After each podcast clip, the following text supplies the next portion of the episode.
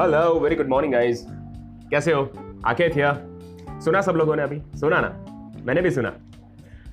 अब क्या कर सकते हैं? अपने पास कोई ऑप्शन नहीं, और थोड़ा लंबे टाइम तक हमको कुछ ना कुछ करना ही पड़ेगा, घर पे बैठ के मन लगा के रखना पड़ेगा। अब, मेरी कुछ हालत ऐसी हुई थी कि मोदी जी आ रहे थे दस बजे।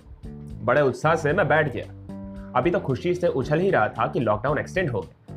कितने दिनों से घर पे बैठे हैं। बोर होने का नाटक कर रहे हैं। सच कहूँ तो मजबूरी में शुरू किया था ना ये सब। लेकिन कुछ लोगों को अब मज़ा आ रहा है। घर पे छोटे मोटे काम कर लेते हैं। मॉम डैड की बातें भी सुन लेते हैं। कभी बेलन तो कभी झाड़ू झेल लेते हैं। पर मोदी जी को जरा भी ख्याल लिया इन सब का यार। और सोच लिया चलो लॉकडाउन एक्सटेंड कर लेते हैं। बच्चों के मज़े हैं। स्कूल का वेकेशन लंबा हो गया। सोच रहा हूँ, काश मैं भी स्कूल में होता। एटलीस्ट खुश तो हो पाता। पर ये नौकरी वाली ज़िंदगी में थोड़ा डंडा हो गया। कोरोना ने अब परेशान कर दिया। हर बार की तरह कुछ बजाने या जलाने को दे देते लॉकडाउन एक्सटेंड कर दिया। अब क्या? घर का साफ़ सफ़ाई कर लो। थोड़ा और सहो लड़ना तो है ही वायरस से। चुपचाप घर पे रहो। 21 दिन में पैसा डबल ये स्कीम था ना?